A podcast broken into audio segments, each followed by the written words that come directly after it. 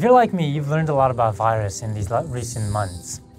I've learned that washing our hands with soap is one of the most effective ways of killing the virus because the soap molecules with water molecules they bind uh, with the cell membranes of the virus and they pull it apart. They, they destroy it. But it takes about 20 seconds for this chemical reaction to happen which is why you should say the lord's prayer. As you wash your hands it takes about 20 seconds to do that the ancient people didn't exactly know what caused illness, but they knew that it could spread from one person to another. And so they did what we are doing right now. They practiced social distancing. People who lived in the city went out into the countryside. People who were known to have the disease were isolated. In fact, we can see this in Leviticus chapter 13 in the Bible when it talks about leprosy. When someone is found to be leprous, their clothes were collected and they were burnt. And they were isolated. They were isolated and banished away from the city. They weren't supposed to come in. If they ever did, they were supposed to say, unclean, unclean, in a loud voice so that they could warn others. It's for all these reasons the Bible uses sickness as a metaphor for sin. For example, Jesus says he's come to save the sick, the sinners, not the righteous. The word that's used to save in Greek is the same word as to heal.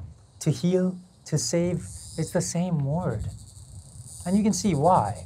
Just as the pandemic spread from patient zero to all over the world, sin spread from patient zero to all over the world. It started out with the lie in the Garden of Eden which led to Adam and Eve distrusting God and disobeying Him, which led to their shame, which led to them blaming each other and blaming God, which led to their banishment and curses. And by chapter 4, there's murder. And away from God, the world grew sicker and sicker, isolated away from Him. You know that on Good Friday, Jesus died for our sins.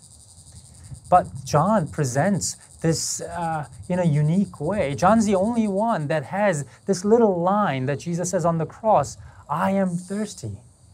He's the only one that records the soldiers spearing Jesus' side, and only one that records what uh, came out of it. There was a sudden flow of blood and water. Blood you would expect, but why water?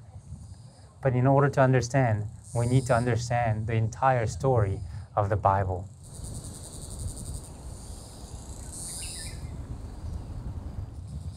Another thing that you might have learned in this epidemic is how copper and virus cannot coexist together. When virus gets sneezed onto dry copper, copper then releases these ions that attack the membranes of the virus and it kills it. You see, copper and virus cannot coexist together, and so it is with God and sin. And that's what it means for God to be holy. God cannot be contaminated by sin and death. When He comes in contact with sin and death, He destroys it. And that's why Adam and Eve were banished from the Garden of Eden, from His presence, away, isolated from Him. But Adam and Eve, isolated away from God, the world away from God, grew sicker and sicker. But if you know the Bible story, the rest of the Bible is about how God loves us, how God longs to forgive us, how God wants to be with us, to heal us. And that's why the temple is such a big part of the Bible's story. Because you see, the temple is the place where people's sins can be forgiven as they bring their sacrifices to God. This is the place where God can meet with people. But if you know anything about the temple itself, God is still isolated away from people, isn't He? Because He is isolated in His Holy of Holies. People couldn't walk in and out of God's presence. In fact, there was only one person once a year who could go in to the Holy of Holies. And that's after all the rituals of washing themselves, offering the sacrifices, putting on the right clothing. the high priest had to lay his hand upon a goat, uh, transferring the sins of the people and banish that goat out into the desert, symbolizing their banishment because of their sins. And when they went in, they tied this belt around their waist and bells around their ankles, just in case if they went into the Holy of Holies and met God, but then they died. The rope was there so they could drag him out from the Holy of Holies. You see, God was with them, but not directly, not fully. This is where Ezekiel's vision is so important and so amazing because God gives Ezekiel this vision when the temple will function differently. Let me read you a piece from it. This is Ezekiel chapter 47, verses 1 through 12. The man brought me back to the entrance to the temple, and I saw water coming out from the threshold of the temple toward the east. This water is just ankle deep at first but it grows deeper and deeper and deeper until it becomes a mighty river. And everything it touches, life then springs forth from it. And when it touches the Dead Sea, the Dead Sea is made fresh. There's nothing in there before. Now it's teeming with life, it's teeming with big fish. This is verse 12 and how the vision ends. The fruit trees of all kinds will grow on both banks of the river. Their leaves will not wither, nor will their fruit fail. Every month they will bear fruit because of the water from the sanctuary that flows to them. Their fruit will serve for food, and their leaves for healing. Before, nothing could go in to the temple, but now something is flowing out from the temple, and it heals the world. It reverses the curse of death and it transforms the nations. That's the vision that Ezekiel gives. Ezekiel actually couldn't understand it. And I don't know if how Jewish people understand it now. Because this only makes sense with Jesus. And John has been hinting at it this entire time. John in chapter 2 records Jesus going into the temple and remember what he says? He clears the temple and he says, Destroy this temple and I'll raise it up in three days. Did you hear that? Because Jesus calls himself the temple. And not only that, a few chapters later in John chapter 4, he meets the Samaritan woman by this well. This Samaritan woman is sick spiritually, she is sinful. She has had five husbands and now she's living with her boyfriend. She's thirsty. She longs to meet God. And this is what Jesus says to this woman. Jesus says to her, Whoever drinks the water I give them will never thirst. Indeed, the water I give them will become in them a spring of water welling up to eternal life. If she drinks from Jesus, she will be satisfied, not just for that instance, but for the rest of her life and for eternity. And a few chapters later in John chapter 7, this is what Jesus. He goes into the temple on the last day of the Feast of Tabernacle. He stands in front of the temple gates and he says, Let anyone who is thirsty come to me and drink. You see, before he said he was the temple, but now he is the river of life that flows from the temple and people should come to drink from him. And if you still don't believe me, John has written another book, Book of Revelation.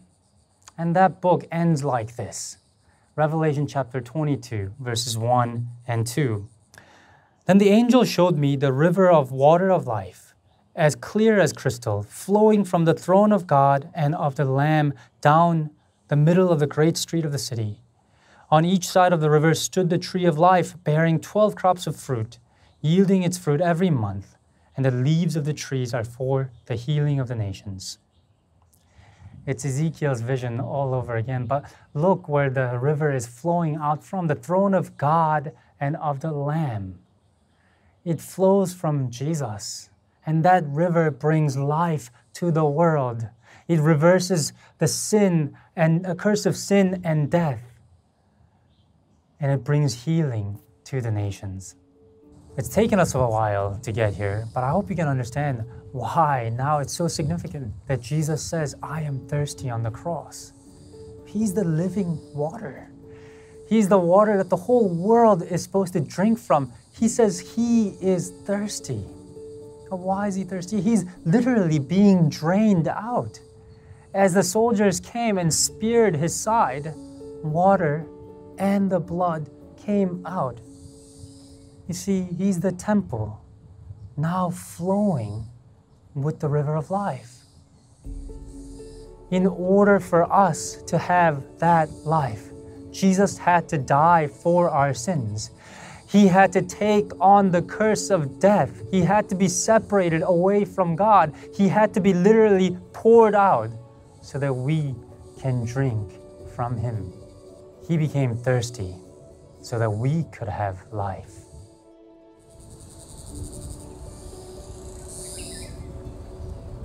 These days, we're asked to self isolate because we're afraid that we might have the virus and we might spread it to other people. But 2,000 years ago, God came out of his self isolation. He came down to be with us without any masks, without any gloves or any protective gear. He came to be with us and he was among us, touching the unclean. He touched the lepers, the tax collectors, the prostitutes. He touched us. He made us clean. But he was contaminated. He was infected. He did it voluntarily. He took upon himself the sins of the world. He took upon himself God's wrath. He died in our place so that we could have life. Destroy this temple, and I'll raise it up again in three days. Well, on the third day, he did. He rose again. And here's the thing Jesus' new and resurrected body is impervious to diseases, it's impervious to death. And that's the body that we will all receive because of Jesus. And not only that, the whole world will be recreated the whole world will be healed in a way that is befitting of our new and glorious bodies. So if you're not yet a Christian, come to Jesus. Receive him as your Lord and Savior. Taste the goodness of life that Jesus gives you. And if you are a Christian, go to him. Don't forget to go to him in the midst of all this grief in the midst of self isolation, in the midst of death toll rising. And wait patiently. Because as surely as the day of resurrection, that resurrection Sunday came for Jesus, the day of our resurrection is coming. The day of the healing of the nations, the renewal of the world is coming. If you don't believe me, look to the empty tomb.